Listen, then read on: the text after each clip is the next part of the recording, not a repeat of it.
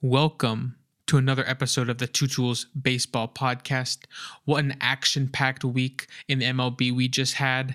We had no hitters from a rookie, no less, a no hitter that ended up turning into a loss for that team, uh, a cycle by Christian Yelich. Can he get back to MVP form?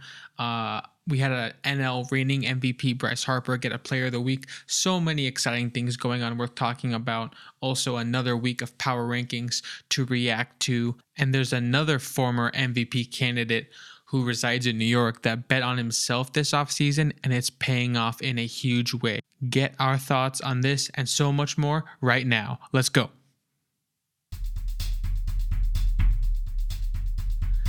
Hello, listeners. My name is Alex Jonas, and I am joined, as always, by my co host Travis Miller. I am more of a stats nerd. He was a total stud on his D3 college team, and this is the Two Tools Baseball Podcast. Enjoy. What's going on, listeners? Welcome back to another episode of the Two Tools Baseball Podcast, episode 61. Alex and I are coming to you live. It is May 16th, Monday night. Alex, what do we got cooking for today's episode? Yeah, we got a lot to talk about. Um, big week in baseball. Uh, we got a, a no hitter by a rookie. We got a combined no hitter that ended up being a loss. Lots to talk about there on the pitching side of things. Some big offensive performances by some surprising teams. So a lot is on the slate. We had a Yelich cycle, you know, tons to get into, but. Uh, I say we start on the players of the week. Travis, can you tell us about those guys? I will say one thing about the no hitter we will talk about, but could be one of the best baseball games I might have seen in a long time. Yeah, oh, we'll, we'll, we will get into it. we'll get into it, but let's start with the uh, yeah the AL and the NL players of the week. Uh, this week, Phillies right fielder, Phillies DH now kind of moving forward for the next couple weeks. Bryce Harper took home the NL honors, while the AL honors went to Angels starting pitcher Reid Detmers, the rookie, the no-no this season, actually this past week. Uh, so that's why he takes home the AL Player of the Week. Very, very deserving. Alex, start first with the NL Player of the Week. Bryce Harper just tore it up in LA. I mean, he almost led his team to a three-game sweep in LA. I'm pretty sure that was not on the Phillies' mindset. I think they were definitely thinking, let's go in there and try to win a series. They certainly did, but almost sweeping the Dodgers. Uh, talk to me about his performance for a little bit. Yeah, the the Phillies bats for sure showed up this weekend. Um, there was a couple games where like the bullpen looked really questionable towards the end, but then the bats kind of came in and saved it.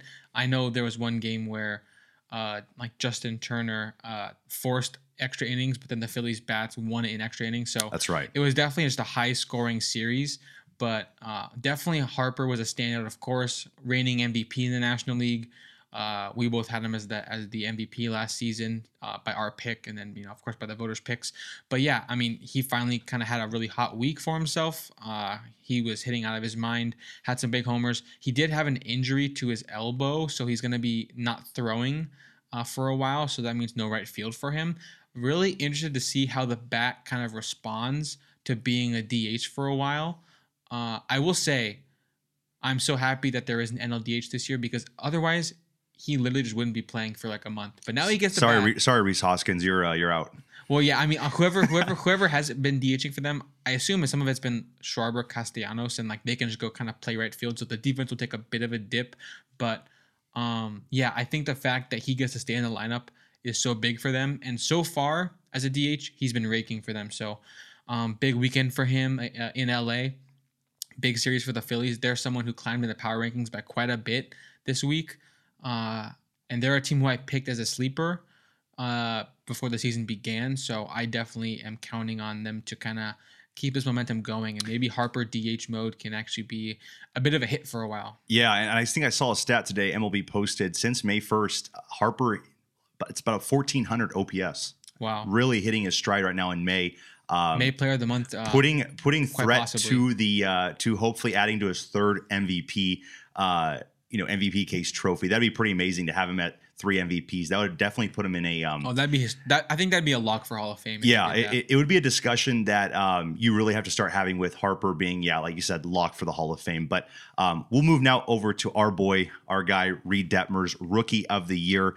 Uh, Alex, six months ago, I'm sure a lot of Angel fans, you and me, were discussing, but this guy was, you know, talked about possibly being like a trade asset for the Angels to get a higher level, more veteranship starting Just pitcher. someone who's ready to win right now. Right? Exactly, exactly. But Reid Detmers so far this season, very nice start to his uh, full slate rookie season. Just to point out the numbers right now, he's two and one, a three seven e three seven seven ERA in six games. Uh, so doing very very nice. Whip right now at a .83. So doing very good. I guess the no hitter probably really helped that out a lot. But De- uh, definitely. but what we saw, I believe it was Tuesday night against the Tampa Bay Rays. This wasn't against the Cincinnati Reds. This wasn't against the Oakland A's. This was against the Tampa Bay Rays. Um, a lineup that is very well managed and very well run. Uh, you know, when there's a lefty pitching, the Rays are just going to be loaded with right-handed hitters. And what Detmers was able to do that night was insanity, as well as the other part of the offense. Um, what we saw from the hitters as well, Alex. That's what I mentioned earlier. It was probably the craziest, best game I've seen in very, very long time. Um, but we'll get back to Reid Detmers right now. Um, changeup was working that night, made a lot of the hitters just look silly up there. I think he only, I honestly think he only had two or three strikeouts. A think it was lot like of two a- strikeouts. a lot of balls were put into play. So a lot of a lot of great work by the defense.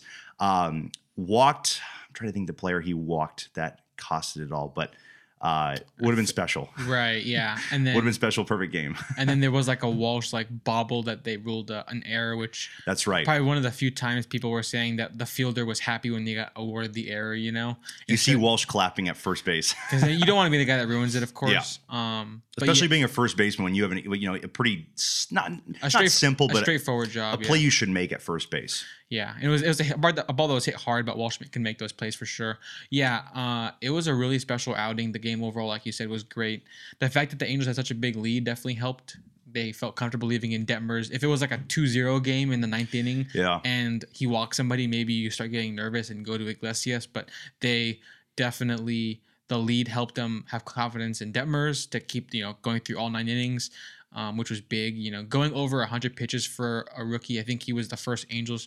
Was he the first Angel to go over hundred? Maybe that's not true, but maybe uh, at least the first time in his career, I think he went over hundred pitches. Yeah. So- oh, for sure. so for sure. uh, definitely a big deal for him, um, and a huge, a huge, you know, just a confidence boost. Um, and of course, the single outing got him the uh, the Player of the Week nod. So After that game, I, I seriously considered just calling you and saying we got to record tonight. Um, I have never seen a game where a no hitter, uh, Anthony Rendon's and Anthony Rendon turns into a switch hitter and belts a not a little home run, a almost mammoth shot that I was just blown out of my mind. Mike Trout multi home run game. Shohei almost I think he almost had a multi home run game. Um, it was just it was just insane. I, I've never seen a performance of just such magnitude from our starting uh, positionals and, of course, our starting pitcher to put it on top. So, I mean, as you can say, uh, very well-rounded win for the Angels. I'm pretty sure every fan after that game was uh, was ecstatic of what they saw at Angel Stadium that night. But um, anything else to cover on Denton Detmers to wrap it up? no, I think that does a good job talking about his day and how you know it was great, it was historic. Um, but you know, it was just uh, hey, it was a dub.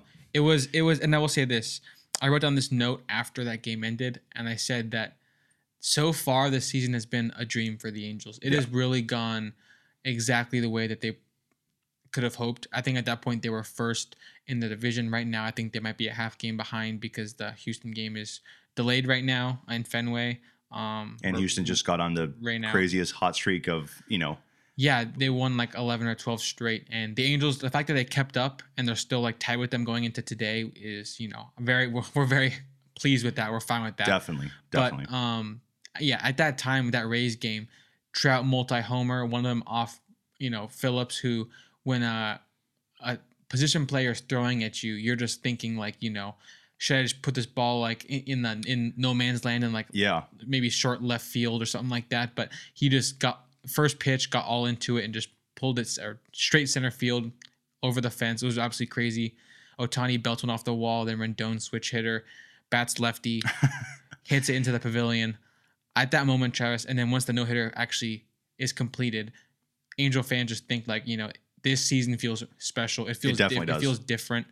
Um, give me your thoughts on that and just um, how everything has gone right for the Angels and uh, how the team is cl- clicking right now. Give me your thoughts overall. Yeah, and this will be a kind of our time to really, you know, talk about our team with the Angels. But I mean, like you said, I mean, the pitching, we've seen the stats throughout the first 30 or 35 games. Um, I think right now we have three or four starting pitchers that have ERAs below a three. I know Ohtani. I mean, maybe it was the last couple starts or the last, you know, month, but uh, what our starting pitching has been able to do, uh, Syndergaard, Sandoval, Ohtani, even Lorenzen, um, it's been nothing short of remarkable and also the bullpen with Loup, with Tepera, with Iglesias.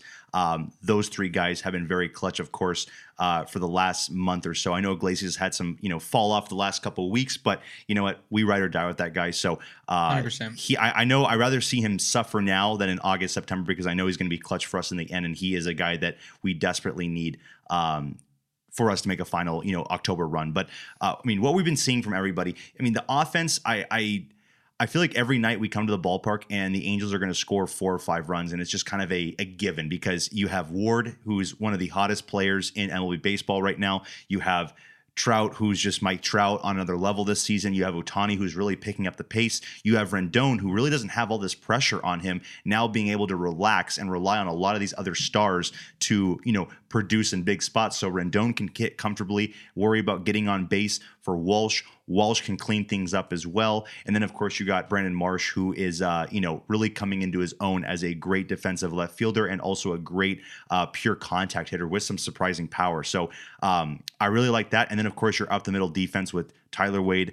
Andrew Velazquez. I mean, honestly, th- that's what we talked about last week when we were talking about the shortstop market and how some of the free agent uh, shortstops really haven't lived up to their contract. What I've seen so far from Velazquez and Wade, I think that I mean, they they honestly are really worth their value this season. I mean, I, am I'm sure combined they're both getting. I'm sure it's like two million dollars combined for what their production has been. I think it's already north of one WAR combined for both of them, which not many shortstops have right now in the MLB market. So uh, you really can't ask much from what we're getting from them, and just the whole team as a unit. Uh, it has been it, it's just been so special to see so far this year. And I mean, the big thing for Angel fans and big things for Angels on the on the organization as well is just keep it going, keep playing the baseball we know how to. I think that right now we're hoping and we're gunning for a division spot, but also let's just let's just aim for a top six finish. I mean, that's that's the big thing this year. I think Angel fans would definitely say let's just keep aiming for that top six finish. Um, let the other teams play their way, but uh, I mean, wh- what we're doing so far has been um, it's it's been special this year. And you're right, that game with the lefty home run from Rendon.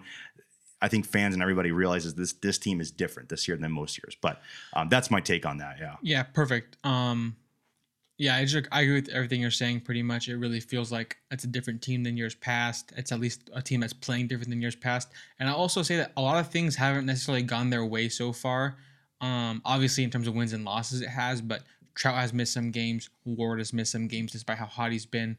Um, I think like Sandoval missed a start at one point. We've had to call up guys from, COVID watch from, from, from AAA yeah. um, all over the place. We have two catchers on the on the COVID IL right now. Um, we, it, we bring up a double layer and he tosses a six inning one hit shutout. I yeah, mean, it's both both uh, Silseth and Jonathan Diaz in their first starts of the season. Um, no earned runs, so that's just like super special from them. Um, I think one hit for each of them in their first start of the season. Yep. Um, coming up from the minors, kind of ready to answer the call. So seeing stuff like that's always super promising. But um, like I said, guys have missed games so far. Pitchers have missed starts. Um, and I think that you know, like like we said, Iglesias has had some stumbles as a closer, but still to this point, it feels like they're rolling despite it all. So that's a great sign for Angels fans don't want to focus on them too much, but I have one more thing to kind of ask you about them. Going into this season, right before the season begins, yes, fresh off spring training, if I said that the Angels are going to finish this season with the two best hitters in the American League, Mike Trout and blank, pretty easy. I think you you might have had like honestly seven or eight guys you would have guessed before Taylor Ward. Oh yeah. I think you probably would have guessed Ohtani and then maybe Rendon and then maybe Walsh. And you say, oh, maybe Adell or Marsh steps up. And then you're like, even wow. Fletcher, maybe Fletcher and, and bats like, 330. Maybe you know? Fletcher breaks the, wins the batting title. Yeah. I think there's a lot of thoughts that come to your mind. Maybe Stassi somehow hits 35 home runs. I think a lot of guys come to your mind before you ever would have said, uh, you know, Taylor Ward being so special to start this uh, season. Give me your just brief thoughts on him um, because just talk about a guy that no one saw coming, even as Angel fans um, have been wanting him to get more play time as someone who was a first a first round pick in years past and has slowly been improving through minor league and uh, back and forth between the majors and the minors. Give me your brief thoughts on him. Yeah, I mean, what we saw when even, you know, me being an Angel fan for, you know, 10, 15 years when he was drafted uh, as a catcher out of, I think it was Fresno State. Uh, you know, really hoping that he can come into his own in the first, you know, two seasons and then be a major leaguer and be a big impact player. I think every Angel fan, even including me, seeing the way Mike Trout was drafted, and then you see him in two years, three years, and he's a superstar. I think we kind of just all got to that. Uh, we all expected that from all of our top draft picks, and Taylor Ward's a guy that you know he needed some really. Uh, he needed a lot of time to really mature into the player he is today. And I mean, looking at his stat line, Alex, 385 average, 500 on base, 747 slugging, 1247 OPS. I mean, it just goes on and on. And all I see is dark, bolded, italicized numbers, and that indicates that he is leading the MLB in all these numbers. Even though the sample size is not as big as some of the other players, um, I, I just cannot stress how insanely just surprising this has been from Taylor Ward. Um, kind of changed his batting stance slightly a bit, but you know, ever since 2020, Alex, he really has kind of picked things up. 2020, he actually had a very insane, you know, rebound season from basically the first two years of 18 and 19. 2020, he was batting 277, uh, really picked up the on base percentage and still had a similar slugging, but he really picked up his average. And then you see in 2021, uh, the numbers, the OPS numbers slightly raise up. But what they've done now, I mean, it's a different level, obviously. We're, we're watching. I mean, it's it's it's scary to say, but we're literally watching a start of like a Barry Bonds, like kind of right fielder uh, with insanely better speed. I mean, right now, Alex, I mean, it would be a fool to say if he's not a lock for the AL All Star team, but I feel like he has to be. And I feel like yeah. if he does not win that lock, as long as the game's plays are there, it shouldn't be a question. Exactly. And so it's just, I mean, it, it's, it's so remarkable what he's doing. And not to mention exactly having an above average, I've honestly, I believe, you know, defensive, you know, playing ability with you know fielding and also his arm and then also his speed. I mean, he's one of the fastest guys on our team, hitting in the leadoff spot, and you're hitting 385 and you're slugging at 747 in the leadoff spot. That that right there to me just says it all. I mean, yeah, uh, I can't stress enough how good he is right now. Yeah, my my I have some some tweets here saved about just some stats of his, and this is something that really catches my eye in a really positive way. This is from three days ago, so it's not going to be up to date till today, but it's it's going to be about the same. His swing percent, uh, his swing rate, the amount of you know pitches he's swinging at, is thirty seven point three, and Trout's is thirty seven point seven. Ward's uh, swings on ball pitches in the zone is 58.7 and Trout's is 58.8. And Ward's chase rate, the amount of times he chases the pitch out of the zone is yep. 15 point something, and Trout's is 18 point. So it just I'm just bringing this up to illustrate Ward's approach at the plate is mirroring Trout's so very similarly, and Trout is the best hitter, the best true hitter in yeah. baseball, like for sure. So um, you, you you can make an argument for a guy like Soto who's not hot right now, but um, I think that when your plate when your approach at the plate is so similar to the guy who is for sure like an MVP favorite year in year out. It's just a, it's just a really great sign that I think that what Ward's doing is sustainable because, I mean, he's not. I mean, he's he's always had some pop to his game, but like the discipline, the taking, you know, not chasing. Yeah. Uh, his walks are he's walking so much. Yeah. Um, right yeah. now, so I I'm just kind of trying to explain that I think that what we're seeing is somewhat sustainable. The 385 average is going to come down. The slugging will come down. The on base will come down, but the production and the consistency of getting on base. Um, this is not just like a fluke month for him. I think this is uh, a really transformed player.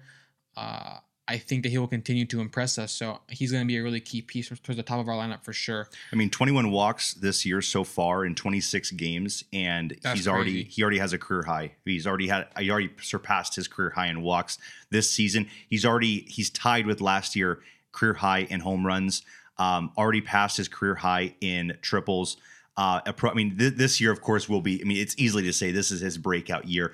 Everything, all the numbers this year will surpass all of his career total numbers, um, which is just. I mean, that is just remarkable what we're seeing right now. And th- and we definitely needed someone to step up besides Shohei, besides Rendon, besides Walsh, besides Trout to really help elevate this team. But I mean, the sky's the limit with this with this lineup right now with the way Ward's hitting at the leadoff spot, and then you got Trout. I mean, I, I really want to see who. What has the comparison bid been to a Ward Trout one-two punch to start the lineup in MLB history? And I guess you can also include Shohei. When have we seen such a just a deadly one-two-three? Um, Yeah. what you know to start the game. Alex, what would be so cool to see is you know I I guarantee Ohtani's going to be at the All Star game in L.A. He probably will be starting the game possibly as well as a starting pitcher. Really could be. Um, just imagine seeing Ward, Trout, Ohtani to lead off the game, and you literally just have Angel, Angel, Angel, and it's like you, this is I wonder, if Do- that, I wonder if that's ever happened. Yeah. and this is and this is Dodger Stadium we're talking about. Um, it'd be pretty interesting to see because I know there's some Dodgers right now that are probably having a hard time getting the votes for probably the NL. Um, will be really funny to see if the Angels lead out the game with a one, two, three punch like that. Uh, would be really special. But For focusing on Ward, um, I mean, yeah, you mean just go look on Baseball Reference. I know I'm looking at Baseball Reference every single day. Um, just type in Taylor Ward, he'll pop up, and uh, you'll see some very important numbers uh, italicized and highlighted in, in, in bold. But what a special start to the season! Yeah, and then one last thing I have here on him. Uh, this this is just kind of a mind blower. This is about his game. That was the second game of the Saturday doubleheader when he had a grand slam and, and, and walks and doubles and all, all this crazy stuff. So uh, that night was the second time this season that Taylor Ward had at least three hits, two of them being extra base hits, a walk, and a grand slam in the same game. So Wow, that was the second time he did that this season, and we're only you know a month and a half in. The last time someone did that twice in one season was when? Do you think? It, it was Lou Gehrig in 1930. so no one since Lou when you're Gehrig. with that name, I guess it's special, right? So no one has had a three hit, two extra base hit, walk grand slam game twice in one season since Lou Gehrig, and he's done it twice this season, and we are still in May. So what he's doing this season is is it's he's just incredibly the hottest hitter in baseball. So um yeah. will, will be interesting if you know Shohei still keeps up the same pace and gets better throughout the season. Throughout the season, and then you have a Ward Trout Ohtani battle for the MVP.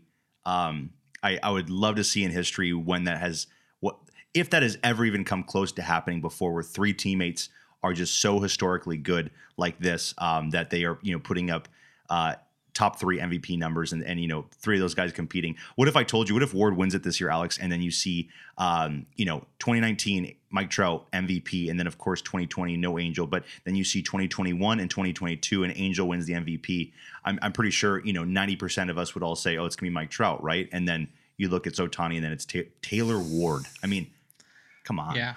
Yeah. Uh I think, you know, we've we've praised him enough. I think any non-angel fans listening to this podcast are waiting for us to move on. So we'll go ahead and spare Well, them. they want us. They want to hear more. Yeah. We'll, we'll go ahead and spare them now.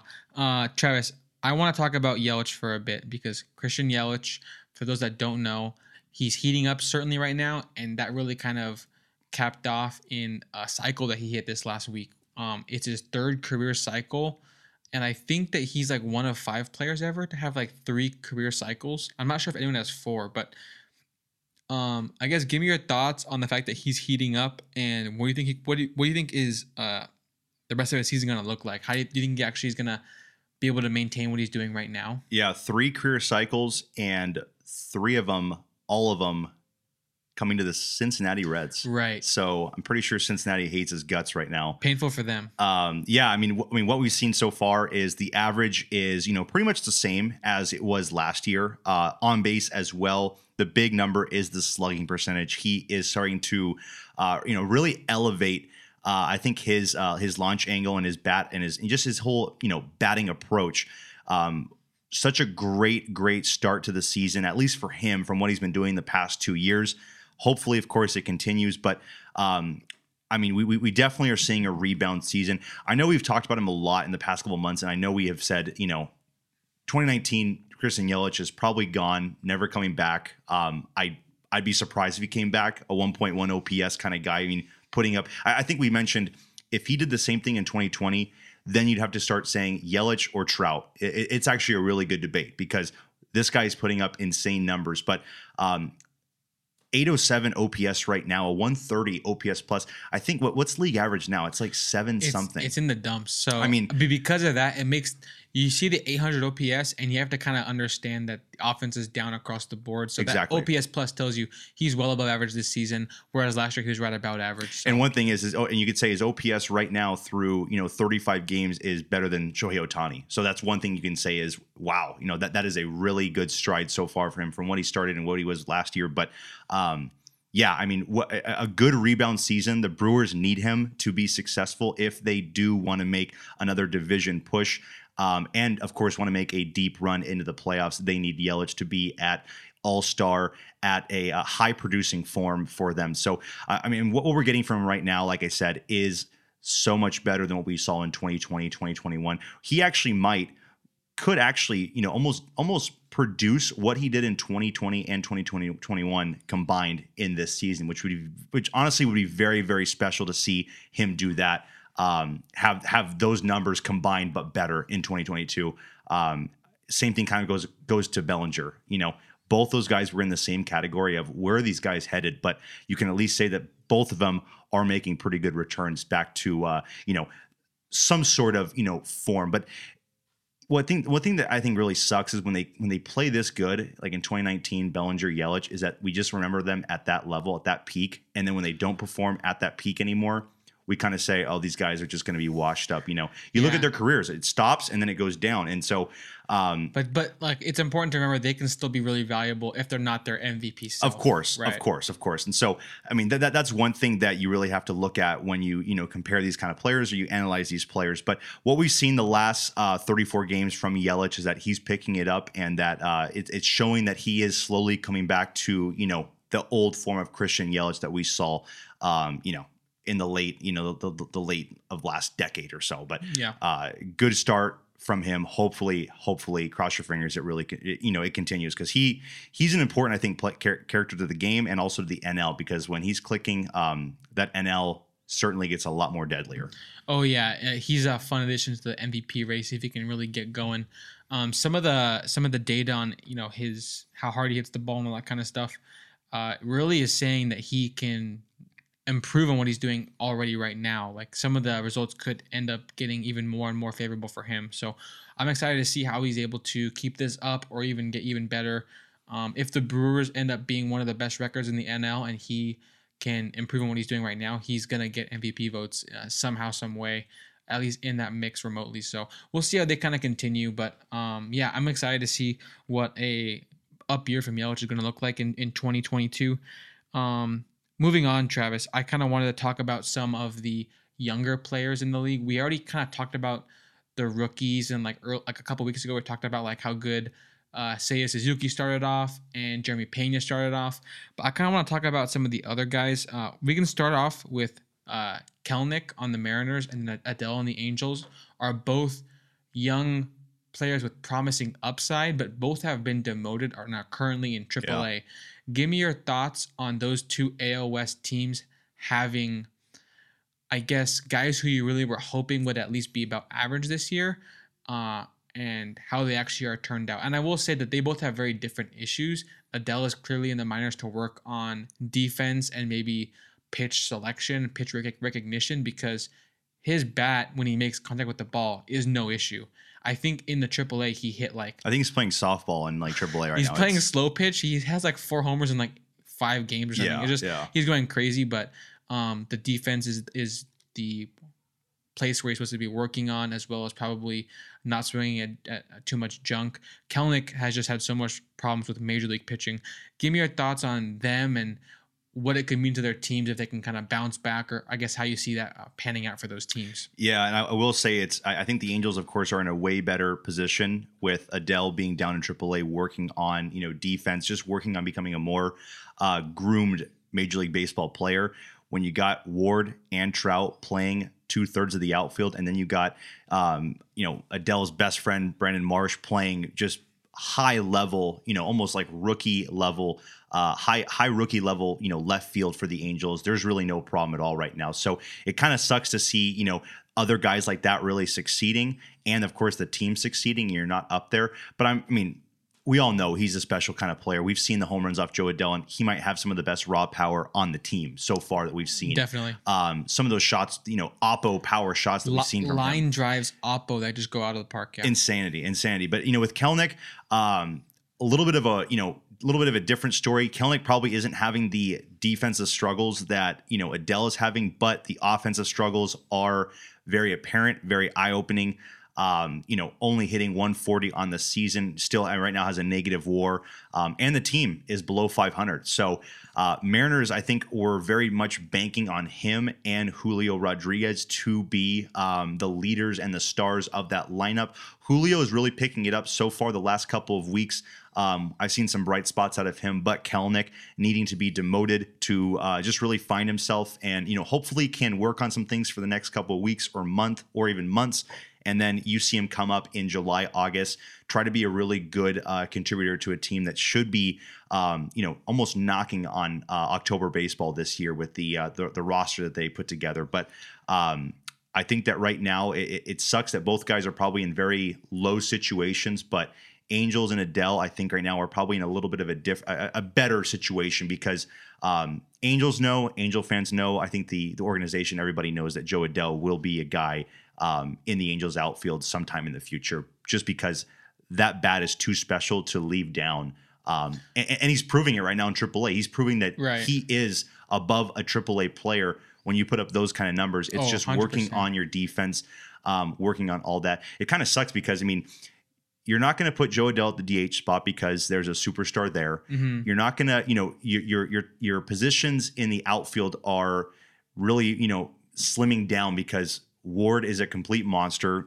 You're not taking number 27 spot, and then you're, you know, you're, you're one of your best friends, Brandon Marsh, is doing very very well. So it kind of just says to yourself, you know, there really is no spot right now on the team for me, but. um once the defense comes to form, Alex, I mean, you talk about one of the one of the best bench bats. I mean, in in, the Angels right now, and probably in the AL West uh, with what Jo Adell can do. And I know with Maddon liking to you know move things around for different outfielders, uh, you'd see Jo Adell get a lot of playing time because, as we know, Maddon likes to rest some guys a lot, uh, Yeah, more and- than we like to see. and, but and I'll, I'll just say we saw both Trout and Ward get rest in the first game of our Saturday doubleheader. Also during that week, Ward missed a couple games on a on a hamstring uh, strain or tightness or whatever. tightness, yeah, yeah. So um, there's a very regularly outfielders missing games for Easily. us. Mayfield has been in the outfield. Wade has been in the outfield. Um, this, White, this White, season, Whitefield, Right, he was a call up for That's right. AAA. We've also seen guys like uh, Jose Rojas.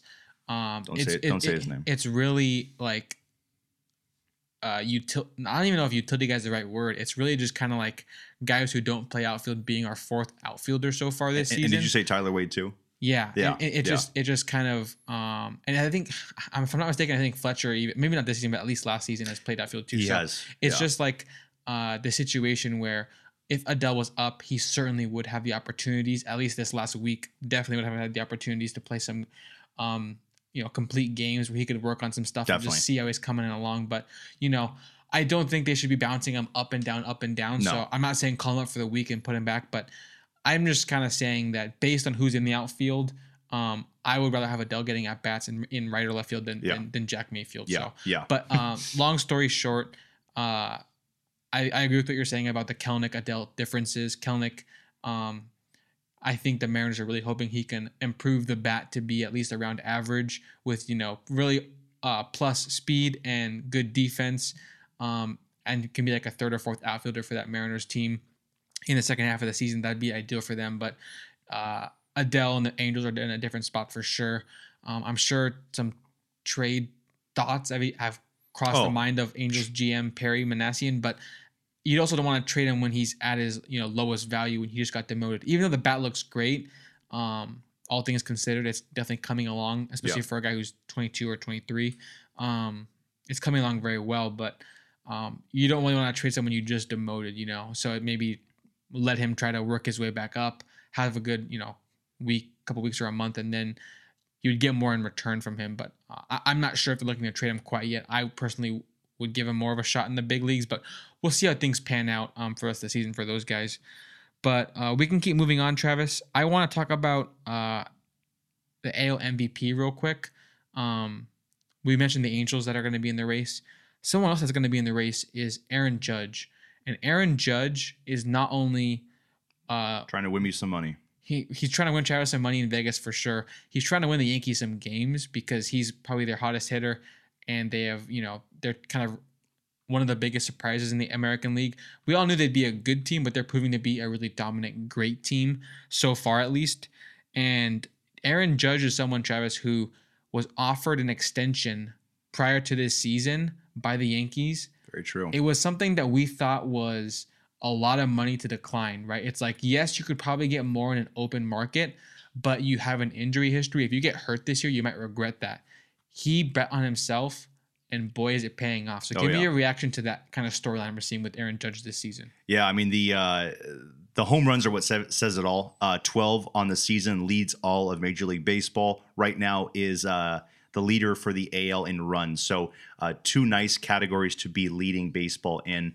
Um, and then of course the percentage stats. Um, not as good, of course, when we look at a guy like Mike Trout or Taylor Ward so far. But uh, when you have a 1,000 OPS and you know you are pretty much batting, you know, 300 and a, and a 600 plus slugging percentage, uh, and, and even the most total bases in the AL as well, you are a force to be reckoned with. Also, not to say he is on the best team in Major League Baseball right now, and you know the New York Yankees get a lot of hype when their uh, all star, their best player, is playing at an MVP type level. So It's going to help the um, voting that it's much. it's going to help the voting, and I think the the voters. I think the voters are just hungry to give a guy like Aaron Judge an MVP trophy, um, just because we know at a full season we don't get that too much, but at a full season he can be so so valuable, like what he's doing right now. So uh, I mean, I mean, I mean, what a tremendous start from him. Also with his teammate Giancarlo Stanton as well. Right. Um, I think, of course, Judge provides better value in in getting an MVP, but Right. um,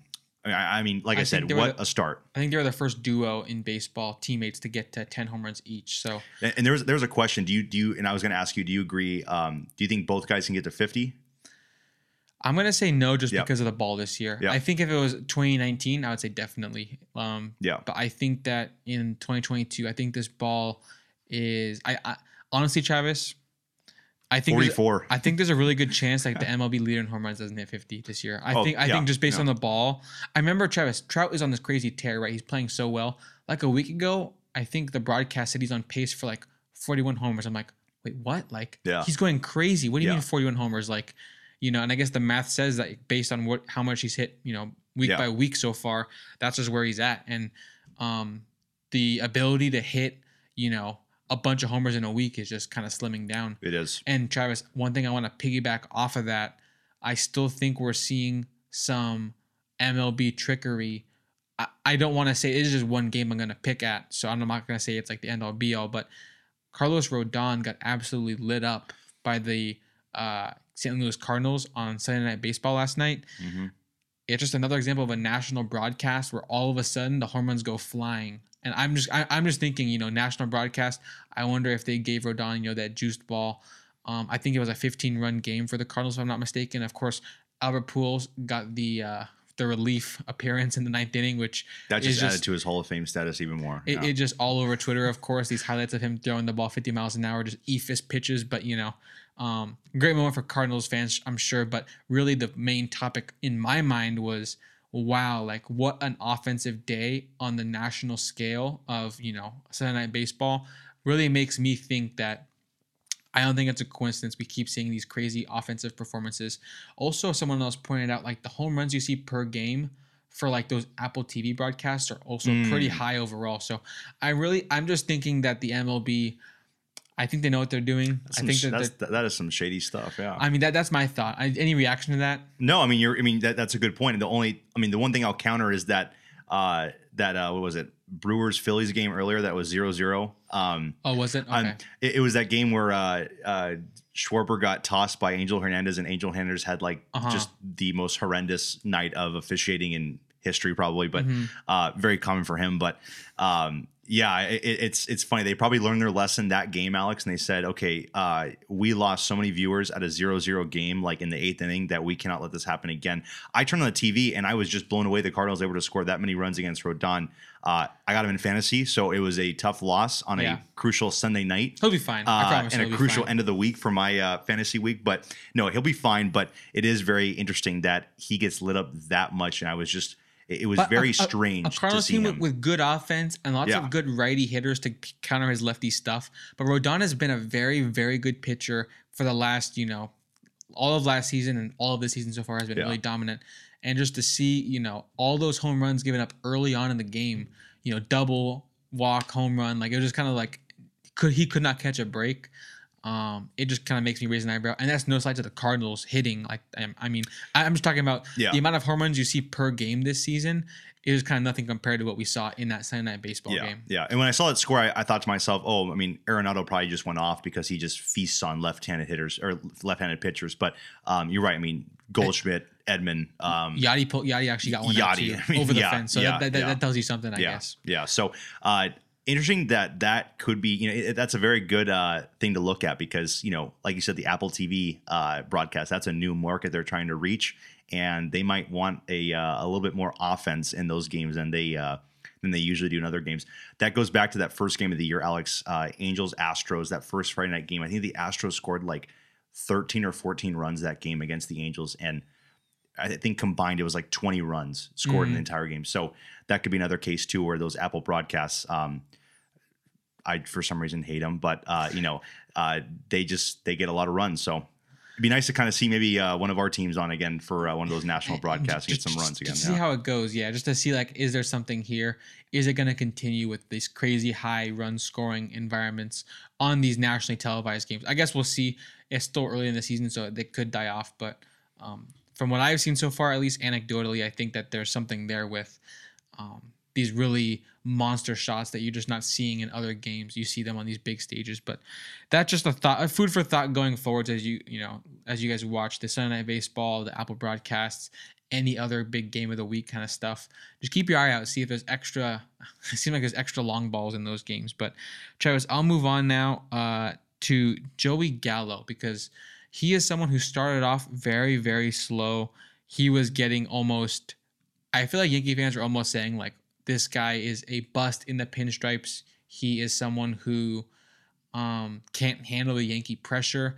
And I'll say overall, like his season numbers, if you're just not a fan of on base and slugging, you still would probably say his average is bad and he's not hit that many home Yeah. runs. You're you know you might not be super super impressed, but uh, since April 24th to now, so that's like a little under a month, he's batting 267 average, Wow. 377 on base, 622 slugging. That's good for a 194 WRC plus, and that's five homers in 53 plate appearances. So my overall thought on Joey Gallo is that he is a player who I think is really really good, and he is going to go through these ups and downs because of how reliant he is on getting walks and then getting home runs. The walks are probably always going to be there, but um, if he's just whiffing on home runs for a couple weeks in a row, the average is going to be really, really low because when he puts the ball in play, it's probably going to be like a pop out um, if it's not going over the fence. So, um, I guess give me your thoughts on Gallo, and I think that him being,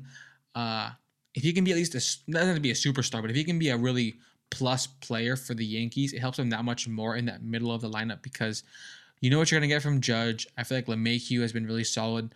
Hicks maybe uh, for the whole season is a question mark. He could be good. He could be so-so. Um, but I think Gallo is someone who um, is a key part of what they want to do uh, if they can really get the Bronx Bombers, you know, um, full like fully fledged AL favorites. I think he's probably a key part of that. Give me your thought on that. Yeah, I mean, I respect him as a you know he, he's not just going to bring the bat and just have you know subpar bad defense. He does have a really good defensive glove and a great arm. So that's one thing I will say of being a plus player is that you know what you're going to get defensively from him, and also you know good speed, pretty probably good base runner as well.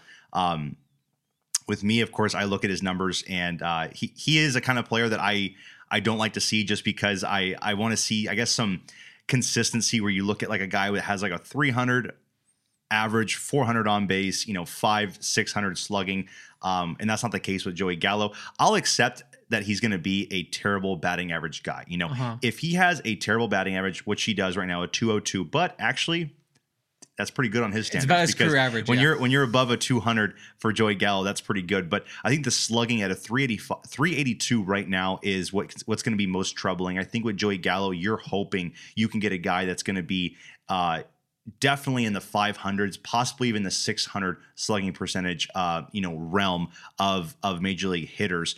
Uh, I, I know, you like you said, he's picking it up right now. So far, what I'm looking at the season numbers, um, it is a disappointment start uh, with the on base only being at a 317, but.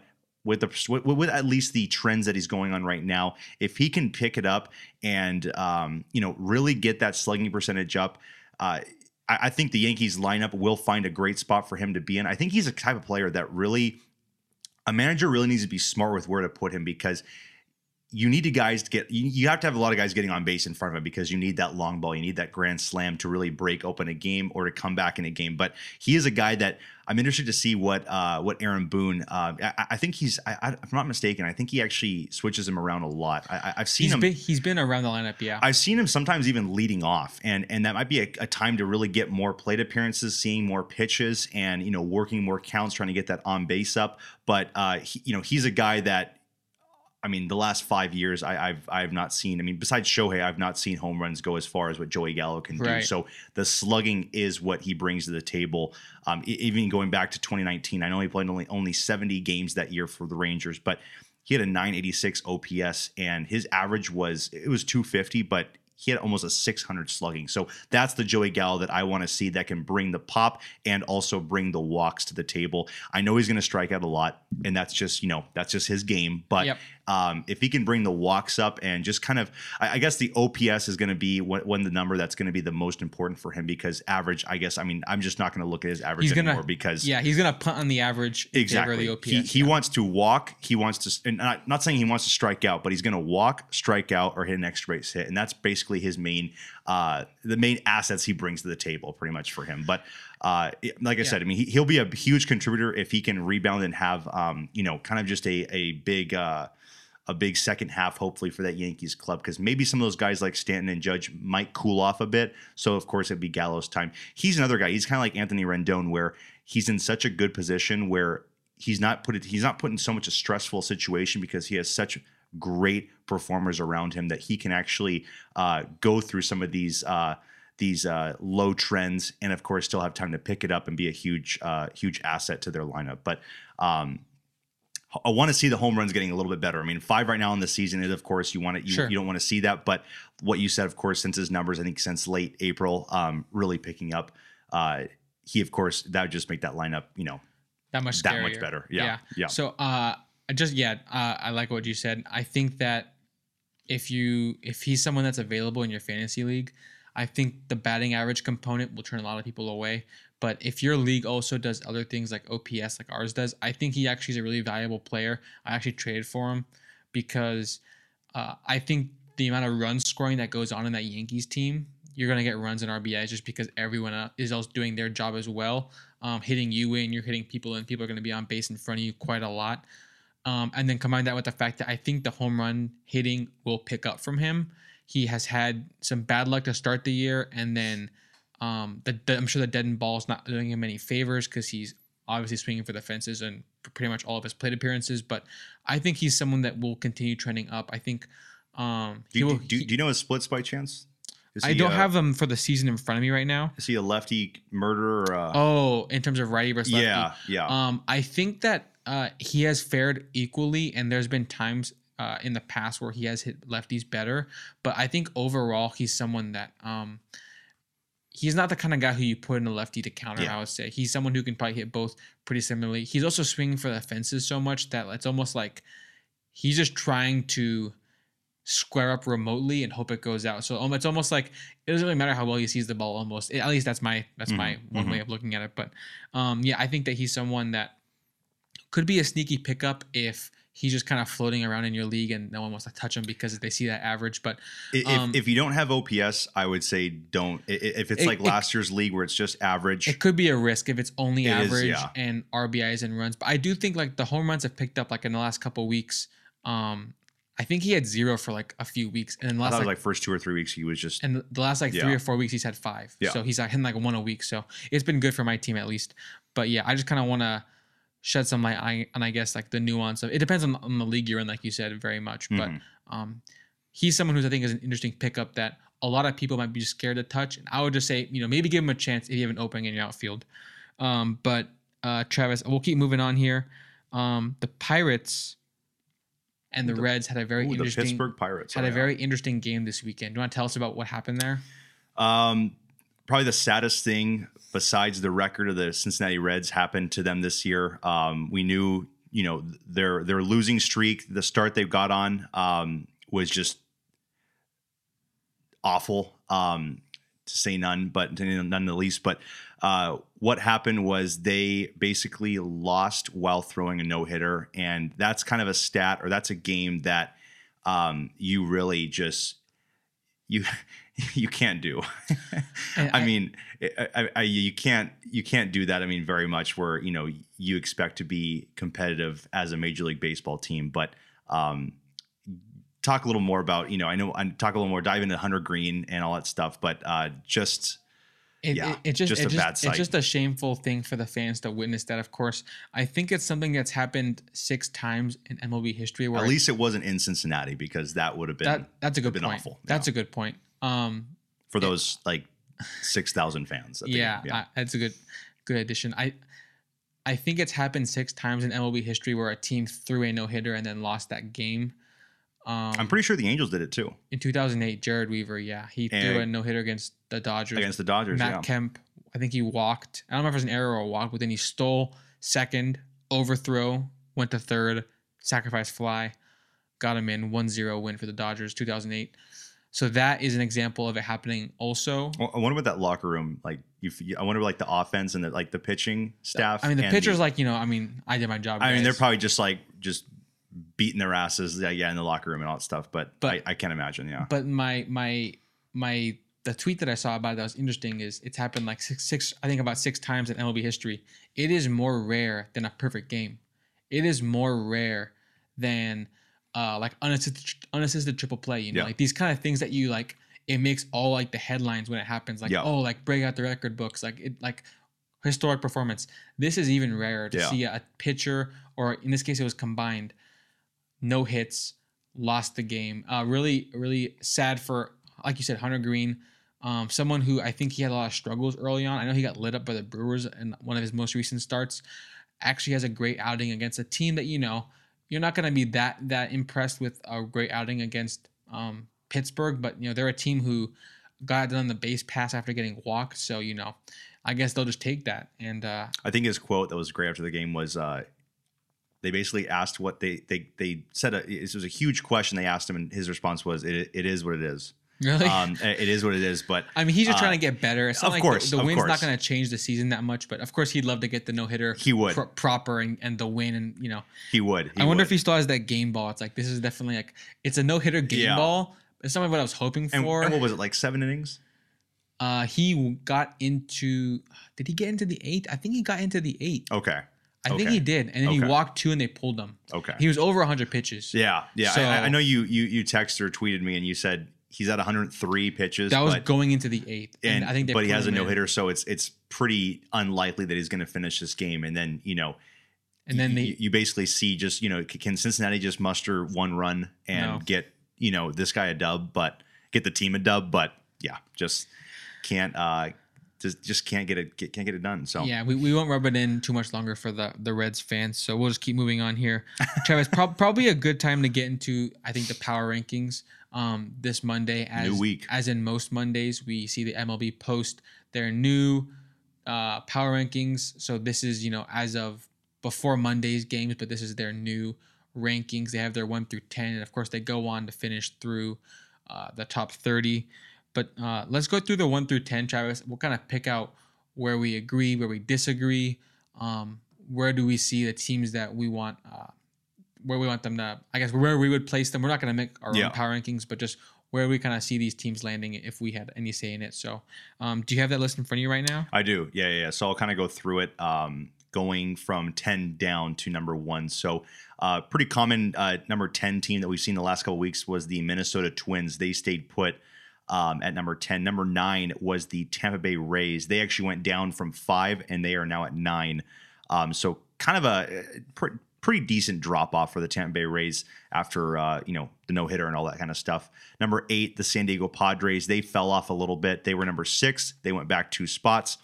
The San Francisco Giants actually leapfrog all these teams. They go from 11 last week to number seven this week. And then number six, who's always been pretty middle of the top 10 pack, the Brewers uh, finished sixth this week. They were four last week, so a slight drop off. Um, but a new top five, Alex, and a new number five. That is going to be our Angels. They went from eight to five. The um, just a convincing series win over Tampa and the no hitter, and then of course uh, taking three of four from Oakland. It should have been four of four, but it's okay. Uh, you know, a series win, of course, is always in, on the in uh, Oakland too. I wonder when the last time we won a series there. Yeah, was. yeah. I I cannot It wasn't last one. year. It wasn't last year for no, sure. exactly. So I can't think of that. But um, Angels are number five in the power rankings right now. They go from eight to five. Then, of course, number four, Alex, one of the biggest uh, leapfrogs uh, of the whole entire um, whole entire rankings. The Astros go from nine to four. Uh, so winning, what was it, ten games in a row, eleven games in a row, like that, really yeah. helps their odds. Actually, I'm seeing eleven game winning streak. Um, but uh, they did take almost every single series, pre- every single series of the last two weeks um, from every single team they've played. So they go to number four. Number three, of course, uh, is going to be the Mets. Number two, Dodgers, and a new number one team. It is the New York Yankees. So top three, pretty consistent. We know it's Mets, Yankees, Dodgers, but uh, new four and five right now in the AL West is getting uh, heavily, heavily competitive right now. But um, I guess I'll always ask those questions, Alex. But out of the top ten, um, you know, we can we can jump right into that. But any team that you see uh, should be, you know, either in the top ten or not in the top ten, or you know, is is there a team right now that you're kind of mainly focusing on for for this top ten power rankings this week? It's hard to say. I feel like this is a really solid like group of ten It is. teams. It it's is. like I look at this list, and I'm like, these are probably the best teams. Um, I'm not. It's still early, so I don't want to make any bold statements. I feel like the Twins are the one team where I might. Okay, I think they're more in like the outside looking in, like thirteen to eleven. Yeah, Yeah. I think that's Yeah. a better spot for them. I don't know. I haven't looked up exactly who I'd put in for them. It could. I'd have to probably check the Cardinals overall production. Um, I'm still not sold on the Cardinals pitching staff, at least the the starting pitchers. Yeah, Um, maybe Flaherty if he can uh, return to 2019 form, that'd be something. But um, I think that there's question marks there. Um, I think that another team that I might consider, like I think the Phillies have to prove it a little bit more, even though I, I'm really high on them. Yep. They had a really good weekend uh, against the Dodgers, but they need to continue to keep that up next week. I think in order to actually earn a spot in any sort of anyone's top tens right now. and I, I think their their bullpen is going to be the biggest question mark for anyone putting them in their top ten. I mean, almost blowing what was it like? Was it a seven one lead against the Dodgers? Yes. Um, almost blowing that, and, and then, and then they did blow a game They to did. allow extras. They did, but they yep. still clutched it. But it was just definitely a, a nervous wreck when you see the bullpen in a close game. So I think that will be a um, that will be a that will that that's going to be a team that a lot of analysts and a lot of people are not going to feel comfortable putting in their top ten just because their their hitting is good, their pitching is good, their bullpen is atrocious right now, and they they need to figure that out if they, of course, want to be um, serious in being a uh, contender for October. But um, I, I kind of agree with you too with the Twins. I mean, the Twins are number ten. They've they've been a solid ten team, so it seems like there's other teams that would be very um, likely to take their spot. Cardinals, Blue Jays. Um, those are two teams, of course, that uh, have worse records, but you can definitely say, um, as a whole package of a team, they have been playing uh, pretty good for the, for the past 35 games. Uh, I think I think we mentioned last week that the Twins. Um, was it like nine wins in a row, ten wins in a row they had like two weeks ago, and then they kind of just have been playing sub maybe 500 baseball. So I kind of see them having that good 10 games, and then if you just erase that, you basically are playing kind of you know below 500 baseball for And- the whole entire season. So right, and I, I would just be very surprised if that rotation holds up and continues to produce well Yeah. throughout the season. Um, Joe Ryan, I think, is very legit. I think he's a great uh, number one on the rotation. I think that guys like Archer, potentially a guy like Bundy, um, amongst other names. The rotation as it currently stands, I think, is not in a great spot. Um, but I will say that uh, the bats have been somewhat impressive overall. Um, I think Buxton needs to be an MVP guy, and Correa needs to be like an MVP vote getter Yep. in order for them to be a team that uh, I guess is really competitive down the stretch. And right now, I don't really see them as a team that's going to finish with a top 10 record in baseball. So that's kind of why I would hesitate in putting them in a top 10 right now. But um, I mean, and, and I believe a couple weeks ago they had like a six and a half, almost seven game lead on the White Sox, and right now it's down to three. So you, you definitely see the White Sox slowly cli- climbing back up, um, and you know should be getting should be taking uh, hold of that division. I would definitely say sometime in June, and I, I honestly see them kind of just hopefully running away with things. Lance Lynn will be coming back, Joe Kelly will be coming back. I mean, a lot of these guys, Yoan Moncada should be coming back, you know, pretty soon. So hopefully when they get that team together, um, White Sox should be a team that will run away. Um, has always been a team that we've imagined as can they get a six seed? Can they be a wild card team in October? But um, good start right now. But like you said, will it all hold up? They they're one of the biggest question mark teams. I would definitely say uh, in in the season so far. and I saw a funny thing. I, I was someone who was a bit low on the White Sox coming into the season. I think I picked them as like my overrated team, or at least Yeah. one of them in the American League. Um, I'm I, I still think they take the division, but um, I think it could be a division where the winner is you know, maybe below 90 games, something like that. We'll see how, how it pans out.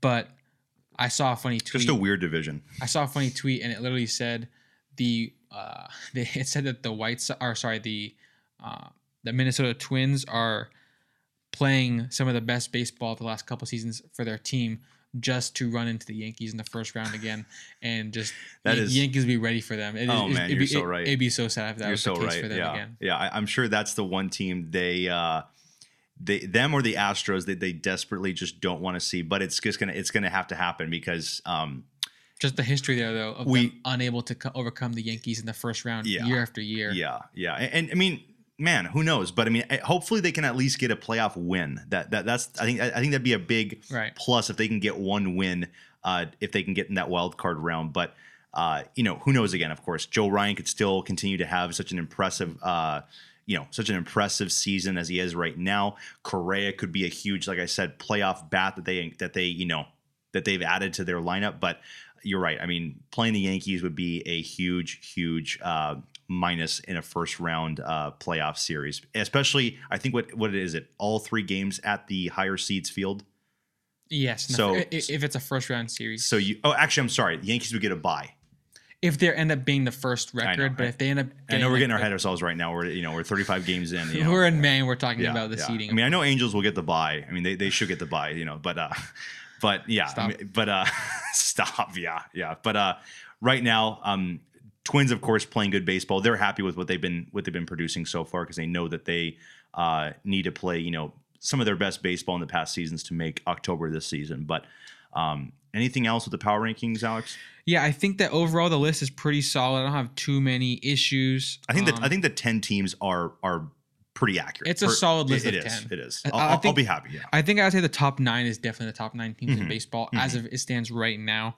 Um, I got no big problems with like you know the Giants and the Padres are about comparable. The Giants and the Brewers are probably about comparable.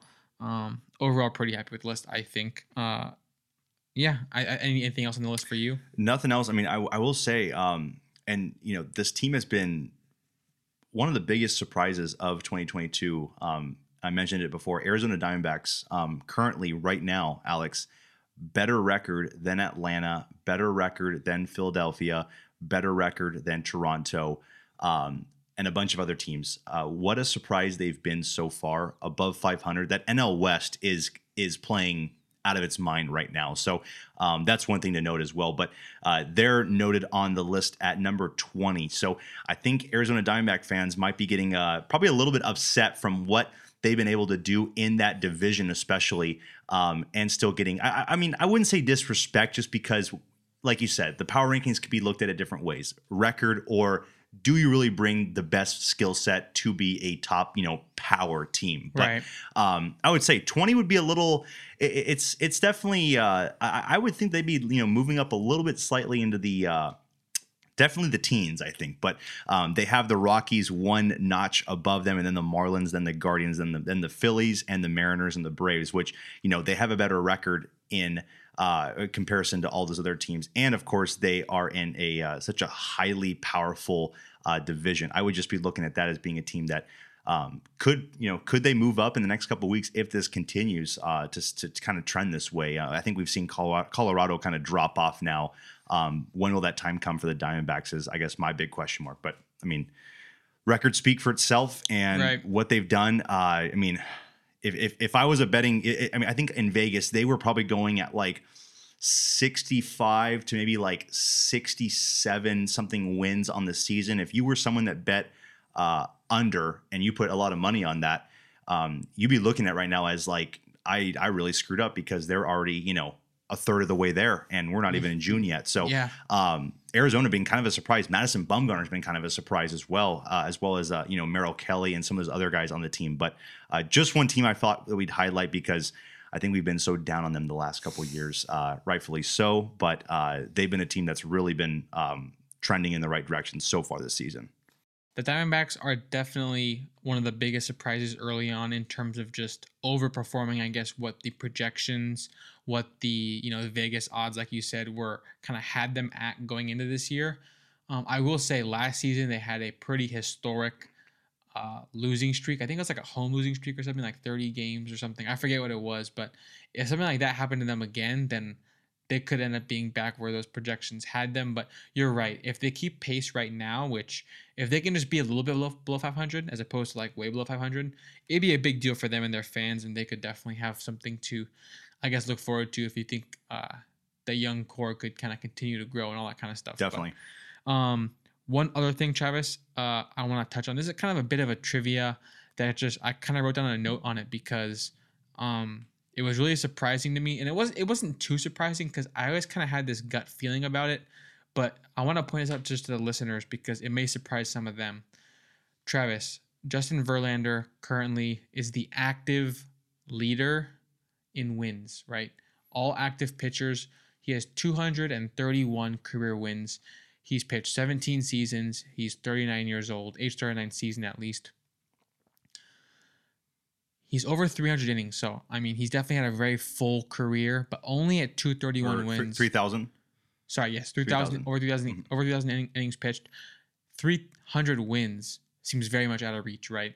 He would need, you know, He would need a big uh, five, six more seasons, right? Nolan Like- Ryan finished his career. Yeah. and, and we really don't see that happening, right? Mhm.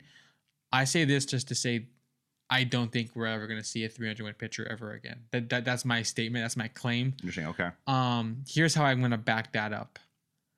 I'm going to look at some of the other guys who are active pitchers. At least this is true. I think. I think that there is no active pitcher that will ever reach 300 wins in a in a career. Mhm. Justin Verlander's at 231. Uh, Greinke is below him. His career is probably about almost up. Max Scherzer is at 194. He's not even two thirds of the way there, and he's definitely beyond two thirds of the way through his career.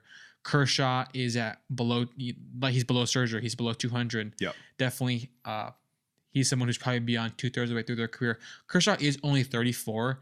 If he somehow made it to like early 40s, it's not impossible. But based on his injury history, innings pitched per season of his last few seasons, it's very unlikely he has that kind of late renaissance. I think he could he could be really good uh, ERA wise in the future, but I don't think the volume will, will be there at all. Wainwright, no shot. He's already 40. Uh, Price, he's not even a starting pitcher anymore, hardly. Cueto, uh, Mad Bum is only 32, but at 129 wins, he's not Yeah. even halfway there. You're Yeah. to say no Mhm. shot. Mhm. Gerrit Cole is only 31, but at 120, not even halfway there. He has to pretty much do everything. If, if he had his whole career he's had so far and does it again in the next decade, he will only he'll be 40 and he'll only have like what is it? He'll only have like 240 wins. So I would say Cole has no shot. Lance Lynn 35, no shot. Chris Sale's 33, already getting hurt, not even halfway there, no shot. Yeah. Strasburg's 33. I can keep going down this list, uh, and it's just guys who are in their mid to late 30s. No shot, no shot. The first guy where it gets really interesting, I guess, all of a sudden you're like down looking at guys who are below 100 career wins, Yeah. and they're already like 30. Yeah. And so you're really like in a situation where I don't think any of these guys have remotely a shot. Jacob DeGrom has 77 career wins. He is an absolute ace, and it just has to do with the team he played for Yeah. when he was in his prime, but also the fact that wins are just less common these days because they pull pitchers earlier. Pitchers miss more starts. There's lots of injuries because guys are throwing so incredibly fast and they're throwing these crazy sliders. Um, lots of pitchers need you know surgeries and days off and all this kind of stuff. But Travis, we did a thing recently about looking at who's the next 3,000 hits guy. And one thing we looked at was who's a guy who's under 30 that's like halfway there, like a Machado Trout type. And there were a couple names. Yeah.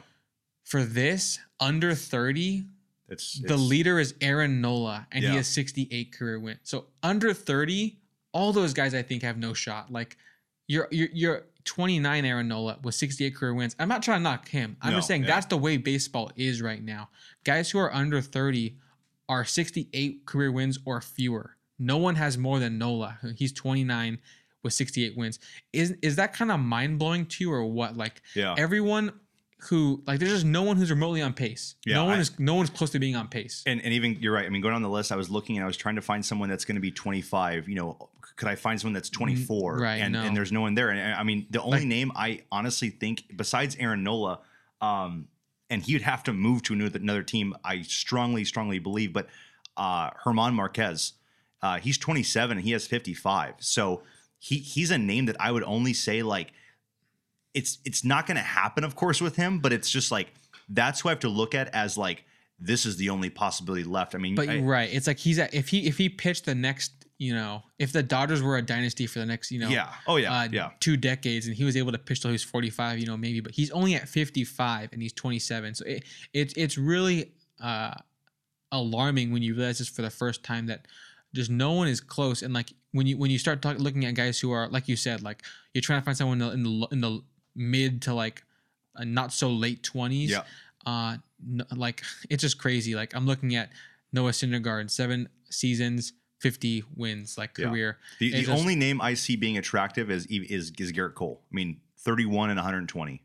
and he will have to somehow be way better Yeah, like guys guys at least wins wise. But yeah, right Yeah. it, it just it just and he plays for the yankees and they're gonna he's gonna get good wins this season as long Mm-hmm. as he uh, stays healthy stays in the field he's gonna get the wins they're gonna come but i just don't see you know he's been on good teams in the past and you know it's just not like even when when him and uh and Verlander they were on the best team in baseball in 2019 they were the two best pitchers in baseball that year they still both were not like these 25 game winners like it, it that's something that doesn't really happen these days um remarkable that Kershaw. I mean, the ERA that he has in the career, a 2.48 ERA, he still does not even have close to. he's not close Um, and he's a legend he's been Yeah, pitching for so yeah. long and, and- and you're telling me that he's trying to get to 200 wins. and he's not someone who has like a problem getting to like through those five innings and like getting pulled too early. He's not like that's not really an issue for him. It's just a matter of the workload is less because these guys, I mean, they throw so hard. Um, it's just a very competitive era where the, you you don't really milk the starting pitchers for everything they're worth because they're gonna get hurt these days. It's just Yep. the way the way of the game. Yep, yep. Um, and, and even even looking at a guy like you know like Randy Johnson, you know, 303 career wins. You know, I feel like you you have to really pitch into your you know early to mid 40s to get to 300 wins if you ever want to in, nowadays. this, in in the modern era, Exactly, and especially with some of these guys in the older era. I mean, they they did this kind of stuff, and and um, you, you look at the you look at the guys who are over 300 wins. Some guys have pitched like 12 seasons, but like if you're in the 1800s, you're throwing you had, you- you had 50 wins a season. Yeah, 600 innings pitched in a season. Yeah. Like that that will never Yeah. happen again. Yeah, and, and even looking at like Randy, you know, 20 or 1990 um two I'm sorry, 1997 to 2002, every year 17 or more wins. You, you you will not see that in today's era or the game. You just don't see 17 wins consistently for, you know, 6 7 seasons in a row. So, um it's it's a very good stat to point out, Alex, because that is something that, like you said, it will. It, it looks like we are not going to see um, an active pitcher for, I mean, a while reach a milestone of 300 wins. I mean that it, it's it's such a and like we always say, it's such a it's a cool accomplishment, a win, but we we all know that there's better stats out there. You know, 100%. When, when, when the Cy Youngs were just mainly based on wins, like oh, you led your league in wins, like you're going to win the Cy Young. It's like no, that's not how it goes because you got to look at how the win was, you know, developed. Does he have a awful ERA and the, the team just decided to score runs on every time he went out to pitch, or you know, is he a guy like Kershaw or Degrom who has elite ERA numbers but just doesn't get the run support at times, but. um you know, it, it's funny because I there was one time there was a stat that um someone said that was like, you know, which which MLB you know stat is you know what will you know will never be reached ever again. And I mean, I I definitely truly believe Cy Young's 511 wins will never be reached again. Of course, Zero percent chance. also of course um the the whole the, the cal ripken consecutive games played i think that will never be reached again um it- it's just funny how there's certain some of these just iron men you know Yeah. just out of this world i mean I, I know eras were different you know you look at nba i mean would wilt average 50 a game Of I mean, course not, right? I mean, Yeah. that's not going to happen again. I mean, games kind of change and all that stuff. They they they really um they they just they they mature into different kind of games. But 300 wins, Alex. I mean, you're you're right. Verlander is what 70 something wins away, and he, he it's. I'm not saying it's impossible, but it is It would- very very very unlikely. he have to be pitching until he's like 46 or something like and that. and I mean, I, I'm not saying it's it that he can't do that because I mean, I think that he could be a guy that could be he could be like almost a power pitcher, like a like like a Nolan Ryan that can go to 44 maybe, but you have to start looking at who's going to give him that that sort of deal to keep on pitching, you know, into his you know early to mid 40s. Right now, he's proving this season that he can still pitch at a very high level. So that Yeah. that's what's he's on, a, encouraging. he's on a good team. He's on a He's good team. He's gonna get wins. Uh, leads MLB so far right now with five wins. He's five and one on the season with a 1.38 ERA. So I mean, he's honestly he's really proving to you know everybody that he is still uh, a Cy Young. You know, he could still win a Cy Young in his age 39 season, much like a Scherzer. But um, it's just crazy to look at right now. I mean, 231 wins for a guy that's that successful. Um, not as much wins as Bartolo Colon, which you know we all know uh, is, is he's. I think he's two wins away from that legendary 250 club. But uh, uh, but it's just I mean, it, what what an insane thing to look at. That I mean, Verlander is probably the last shot right now to, to really get to a, a a level of that magnitude of 300 wins. It's crazy. Do, do you agree with my? St- I think if, I'm assuming Verlander. I'm just gonna say for the sake of the argument, I'm gonna assume Verlander's not gonna make it. He if he gets 20 wins this year, he'll be you know almost at like 250, Yeah, like And then- 245 to fi- yeah, almost 250. and then he'll need to get like another like four years of 15 wins. Like Yeah. it's not impossible, but it's I think it's really unlikely for him to be healthy until he's 45, still pitching. Um, and being productive on a winning team and you know not missing starts like that's the biggest thing is the health has to stay there and you got to look at what you're going to get contract wise. Will you, would you pitch for a team that's would you would a team give him five years, fifty million, and would he want that money or would he want more? You know, it, you kind of look into all that kind of stuff of of okay, if you can go to this team, and of course you got to go to a team that's going to get you a lot of wins. You know, you got to go to a team that's going to get you And a lot of run support. I so think from here on out he's gonna get lots of one year maybe at most two year deals and because of that you really have to stay healthy year to year or else you're gonna get dropped the odds stack up greatly against against him right now for uh for for getting 300 wins. But I mean, so w- with that as it's cool to imagine. Yeah, let's say it's a given he does not make it. I mean, I'm thinking there'll never be one again. Do you think that's that's going to be the case? Again, that's I mean, because what, what what what could change in the game of baseball that will make things swing back? Yeah. these crazy game winners. Because like guys who have been great in their career so far, like look, let's let's look at like a Walker Buehler type, or like you, you you you first off you have to of course come in at like Walker Buehler is 27, only has 44. He's been elite his whole career on a really good team that wins tons of games. He has 44 career. I was going to ask you how many wins does he have because he he'd be a guy that I would be looking at to be. and he's uh, already 27, which is young in the grand scheme of things, Yeah. but in the when you go to reality, college, yeah. In in reality, you you have to be close to 150 when you're 30, or else you have no chance. He's at 44, and he's 27. I think if you want to be at this kind of level of getting these milestones, I think that going and you can't really choose it because you go to college to you know elevate your status to become a higher draft pick, but.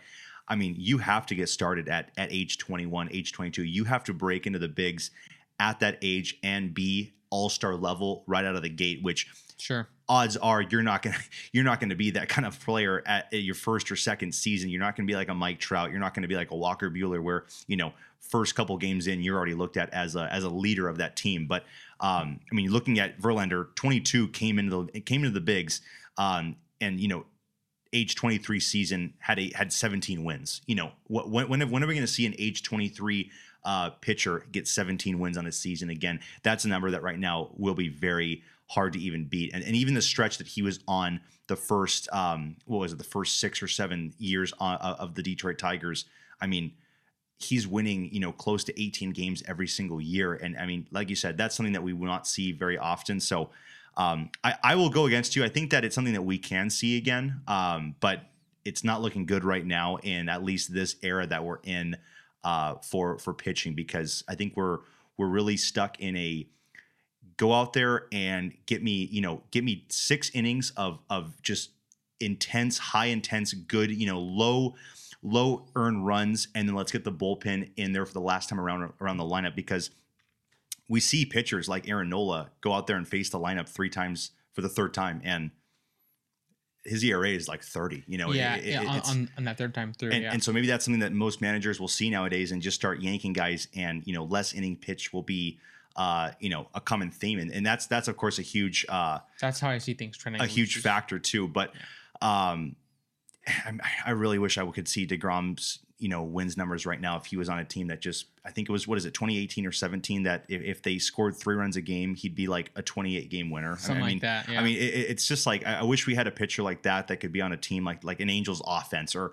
you know like like a Yankees offense that where a pitcher can uh, can get that many wins. I feel like when Gerrit Cole went to the Yankees we all we all were saying you know this guy could win 20 games for you know the next like five six years but it just kind of proves that it's just it's not as easy as you know most people might think and, it and is, even if he did do that, it's like he still would be just kind of scratching the the top tier of you know Yeah. getting maybe getting crawling close to 300. But it, it's it's going to be a tall task for anyone that's Exactly. currently active. I think. exactly I just wanted to point that out because I, I was looking into some of the numbers of like is Verlander going to make it? I'm thinking the answer is probably going to be no. Yeah, And then yeah. no one else looks very close. But uh, just something to keep a track of if if if pitcher wins continue to go down or if maybe there's a swing back up. Maybe if the ball changes, if if the shift gets banned and maybe offense you know goes up or down. We'll see how the the game ebbs and flows Yeah. like uh, decade to decade. So we'll see how things develop. But definitely uh tale of the times right now is that the win is not a very prominent stat yeah um, as we've seen it. But Travis, one last thing we can touch on before we wrap things up here.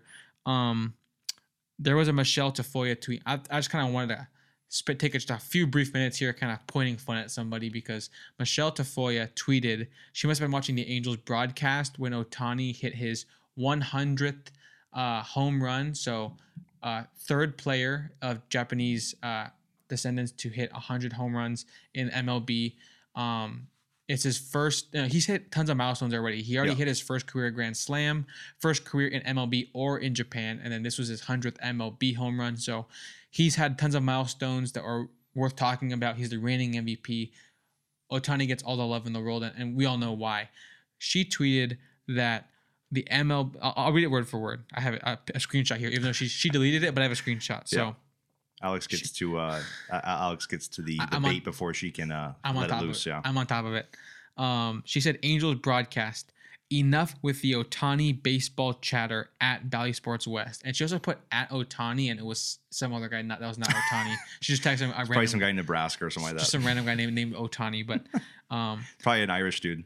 uh, there was just so much outcry by Angels Twitter and MLB Twitter saying, "What do you mean stop talking about Ohtani chatter?" First of all, he's one of the best players in the league, and he's one of the most iconic with you know his MVP last year and how historic it was. What are you What are you trying to say by telling us not to talk about him? What's the issue here? It really reminded me of the Alanna Rizzo. It's thing on the same shelf. I was gonna say. Yeah, uh, of, of, of a baseball, you know, commenter saying this guy is not all that when it's like, okay, first of all, who, who are you to say? But yeah, um, it, it, it- someone else follow, had a follow up tweet saying telling the Angels broadcast to stop talking about Shohei Ohtani is like telling the Bible to stop talking about Jesus. It's like this is the guy we're supposed to talk about. Like I this know, is this is what the book's about. Okay? exactly. Angels is supposed to be talking about Ohtani when he hits 100 home runs. They're going to talk about it. They brought the ball up to the booth, and I'm sure they gave it a show after the game. Yeah. it's a big deal. Yeah.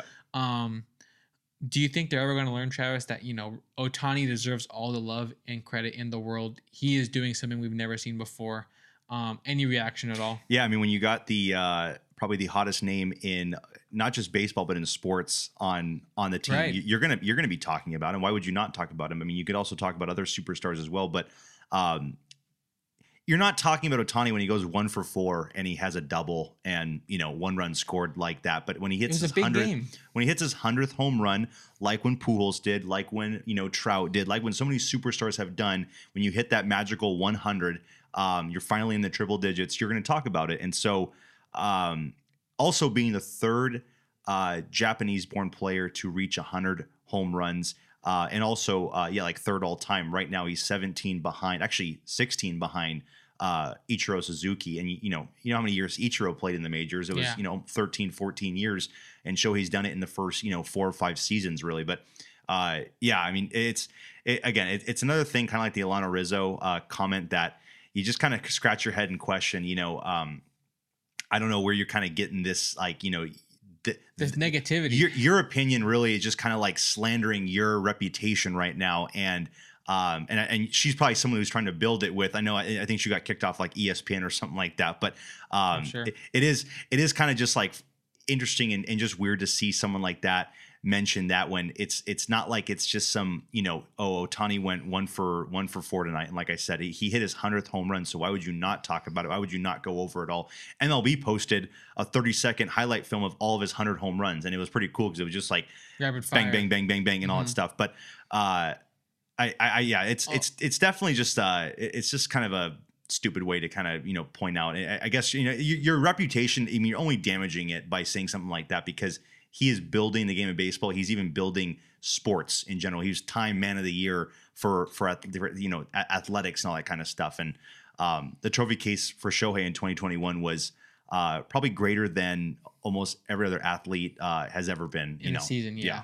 Uh, yeah, great points. I the the last kicker on it is just the fact that like she's talking about the Angels broadcast. Like if it was like a national broadcast and they were just talking about him for the entirety of the game, I guess I could see you getting a little being like, okay, can we talk about the other team for a bit? But yeah you're listening to the Angels broadcast. We want to talk about like it's Trout, it's Ohtani, it's you know, it's this team is being great right now. and you like at Ohtani, like what's he supposed to like? Even even if he had a Twitter, what is he supposed to respond with? Like, sorry, I I want to help my team win. You know, it's kind of just it, it's an interesting way to put it. Like it, it's And then it- our, it's just so yeah our our So our, bad, Our beloved fan favorite uh, color commentator Mark Gubicza, of course, Gooby on Twitter, just kind of roasted her back. Like you said earlier to me, kill him with kindness. He just said, "Thank you for tuning into the broadcast, Michelle," and that's just like a great like cherry on top. Like, yeah exactly. like you know, just kind of his way of kind of a classy diss, and also kind of saying, you know, we'll, we'll keep doing what we're doing. You know, I, I think you mentioned uh, it. What what it have like? It's he said it like 200 likes and Oh. like 2,000 like quote It- tweets or, it's what or the ki- responses. it's what the kids call a ratio. Yeah. Travis. yeah.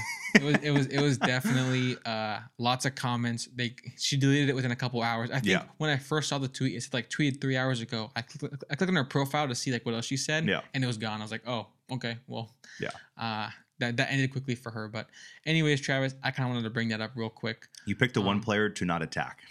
I mean, he's the most beloved. It's like Exactly, what- what- exactly. What, what has he done wrong? He's not a bad you? boy. He's not a guy that's you know getting in trouble like off the scene. He's just literally the most quietest, kind person you know that you at least you see on the field right now and all everything like that. He's And just doing his thing. and, And and every player loves him too. So. exactly. I mean, you, you, you- I don't know where you. I mean, with him and Mike Trout, I don't know where you could find a negative spot. You know, with their personalities or with their attitudes, because it's just like especially since they're winning right now. It's like, Exactly. if, if you wanted to harp on them in August, if they're on a losing season, that's you know maybe that's one a different thing. But right, Exactly. right now they're winning, so exactly. I not, mean, not I, mean, the time to go for I, I. I would, and I, I'm still waiting. I'd love to see. It's sad to say, but I'd love to see Shohei just like like get like an Angel Hernandez umpire and just like raise hell and just start like just cussing him out like in Japanese, Just like on, on a bad on a bad call. But like we'll never see that because he is the way he is. Um, dude fouls balls off, you know, the catcher, and he stops and says like, "I'm sorry, are you okay?" And it's like hmm you don't get that from any other players in Major League Baseball. So Sure. uh, just uh, just an L to uh, to end the podcast. Yeah. yeah, and then uh, I guess I said that would be it. I just have one more thought for you, real quick, floated up for you. Um, we both have lots of complaints about our coach Joe Maddon. It's time. Yeah. we have uh, we won't get into all the all the, the dirty details of you know we have issues with some of the r- lineups we see, some of the roster decisions, just some of the bullpen decisions. But put that all aside, right- or I guess keep that in your mind right now. We won't get too in deep on it, but keep that in your mind. I had a thought today. If the season ended tomorrow, I think he'd probably win American League Manager of the Year. That was a that was something that I saw on Twitter. Oh, yeah. did you? I, I saw someone say something about manager of the year. Okay, yeah. And um, I I thought I just had this thought in my head. I was like, honestly, like as much as we bag on him, I think that the voters would give it to him Oh, just yeah. because of the Oh, for sure. Angels, how I guess how good they're trending right now. But I mean, the coaching is no different than it was last year. Yeah. It's that the players are all healthy. Yeah. The arms are up, an upgrade from last season, um, both in the bullpen and the rotation. So definitely. um how how hilarious would it be if the guy we've been bagging on this whole time he's gonna get that manager of the year trophy if the angels of course end up staying on pace with what they're doing right now but give me your thoughts if that were to end up And you know, you know, an extension is imminent uh, yeah it's it's coming. So, uh, you know, it, it. I can't bag on him too much because the record speaks for itself. I mean, I I don't agree with a lot of things he does, but you know, things do work out that um, I can be, at least be very happy about, or at least that he's proving me wrong, where I can say, okay, fine, Joe, you got me there. But um, maybe our record could be a little bit better. Maybe if yeah the, if I, the, I, if- I'll, I'll say i never feel that much uh, I, I guess you, you're very you're very forgiving and you're like saying okay Yeah. like good job joe you did that thing i'm just more of the bitter fan who's always gonna just keep blaming something and it usually goes to, to the coach but yeah. uh, please, Yeah. yeah please continue Yeah, and so I I definitely think that he's he's done the job. I'm trying to think of who else would you know come close to that, and you know Tony La Russa ain't getting you know They've had a rough start. I guess maybe if if the Yankees have the best record in baseball, I could see Boone getting consideration if Yeah. they really get the lineup, you know, cooking Yeah. like crazy. But the Blue Jays have had a slow start. The Rays, I mean, Cash is always a really gets he gets praised, but but no, but have to nothing too win- attractive. but they yeah. have to win their division by a lot in order for him to win that. I The I, I, Central has no good candidates. I, I would say Boone also right now. Just Boone and Maddon, of course, I think are the two you know favorites to win right now. Just if you're looking at that, um, there's no Vegas odds, which is kind of unfortunate. It could be kind of fun to bet on that, but um, Boone with what he's done with that team, how good they've gotten, and also uh, with that division, how good it is, and what he's been able to do to all of the opponents. Um, that's special. I think also I don't think he's ever won it yet. And I think there's been so many years where Oh. the Yankees have won, you know, 95 games or higher, and Boone just kind of gets looked at as, you know, that should be that should be normal for you. So he, of course, could be getting his first if they easily slide into the number one team and, and the best team in MLB. I can see Boone getting it, but of course, um, ending a playoff drought for the Angels, I could see voters giving Maddon such high praise for that. Um, even if they do make the wild card and don't win the division, I can definitely see him getting a, a, a bunch of votes from there. But um, you know, it's it's I guess it's it's good and bad. But eh, like I said, I think there are just so many times where I have you know called you, texted you, DM'd you, so much stuff about Joe Maddon that I I just want to rip my eyes out because I what I what just basically what I'm watching there Just there the lineup cards. there are games that I just think that we we truly give away when we know every game is is meaningful and, and the, my my biggest fear is looking towards September and there's a final week of baseball and we have to make up like a game or we're tied with a team and we just look back to May where there was a game against the the, the Rays or there was a game against the A's that we just basically we handed them Trout and Ward for no reason or it- whatever and- it was. Yeah. and for me as an Angels fan, I think everyone would agree every game is so precious and every game means everything. Um, and I think also Blue Jays and Mariners fans would also agree from last year as well. But it, it's it's definitely a situation I just am praying to God we do not run into because um, that would just be. I, I guess for me, I'm just of course looking at the legacy of you know an Ohtani and Trout and getting them to the playoffs. Um, just how It'd be just su- super important for their legacies. it would be. It would be, especially getting. I mean, get, getting a playoff win for Trout first, and then of course a series win, and then of course, can you advance in the playoffs? Can you get to the playoffs consistently in your career and kind of make it a trend? Um, is I think one of the big things that uh, you know voters of Hall of Fame will be will be looking at for Mike Trout right now. But I mean, he's still of course first ballot, all that kind of stuff. But um, can you get that? You know, it, it'll be hard to get unanimous, which I think is possible if he had a ring, but without without the playoff appearances, Yeah. it'd be almost impossible. And you probably have some some voters that literally just look at, you know, oh, I want to see some, I want to see playoff success, and Trout has, you know, zero percent of that right now, so I can't, I can't support him at all. But that's just the, to me, that's just the stupidest voter, you know, right there to look at. But right. um, you know, but but for me, it's it's, I just don't want to be put in that situation where we are right there, and um, you know, you look back to some games. I, I, there's so many seasons where the Angels will finish with such hot September's, and you just look back to like, oh, there was that blown save in uh, in June that uh, that if we would have won, we would be you know at a game 163, or we'd be at least like in a really good position to Sure. make October. So just you know, just praying that you know, of course, we can stay stay afloat.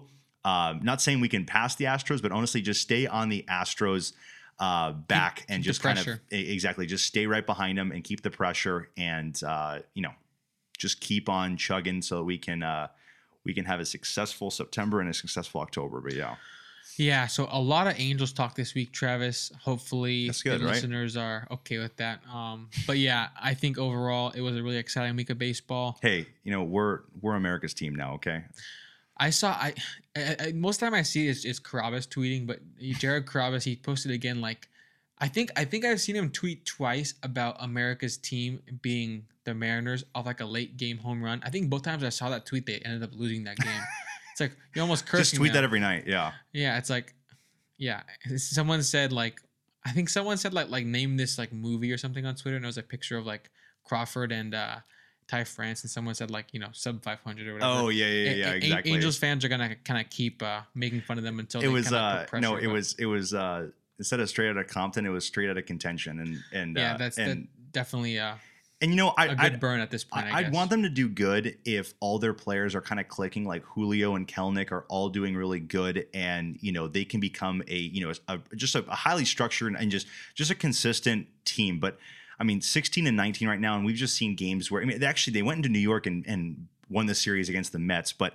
Uh, what we've seen, we've just seen like you know a series win, then a series loss, and then a series win, then you get swept or something like that. So it's just it's inconsistency from them right now. Whereas you know Houston and LA uh, Angels right now are just playing uh, such high baseball for that AL West that um, both those teams just honestly, I, I would just create a pack with Houston right now and just say, you know what, we will get like I, I'd be okay if you guys get the division, like I'm fine with that, but like let's just keep on like let's just make sure we both like we just both kind of like Make you know help playoffs, help yeah. each other out, like take out the other teams, you know, when we had the chance. But yeah, Yeah, I think that um, you and I obviously talk about it a lot. We're in agreement on where the division stands.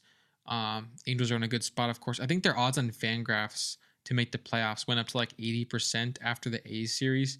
Um, Travis, I will not be counting our chickens before they hatch. I am going to not say anything too early because Oh, there's never. been too much No. pain in the past. But um, seeing Mike Trout in the playoffs uh, is just something that needs to happen this year. So fingers are going to stay crossed that the team stays healthy and clicking.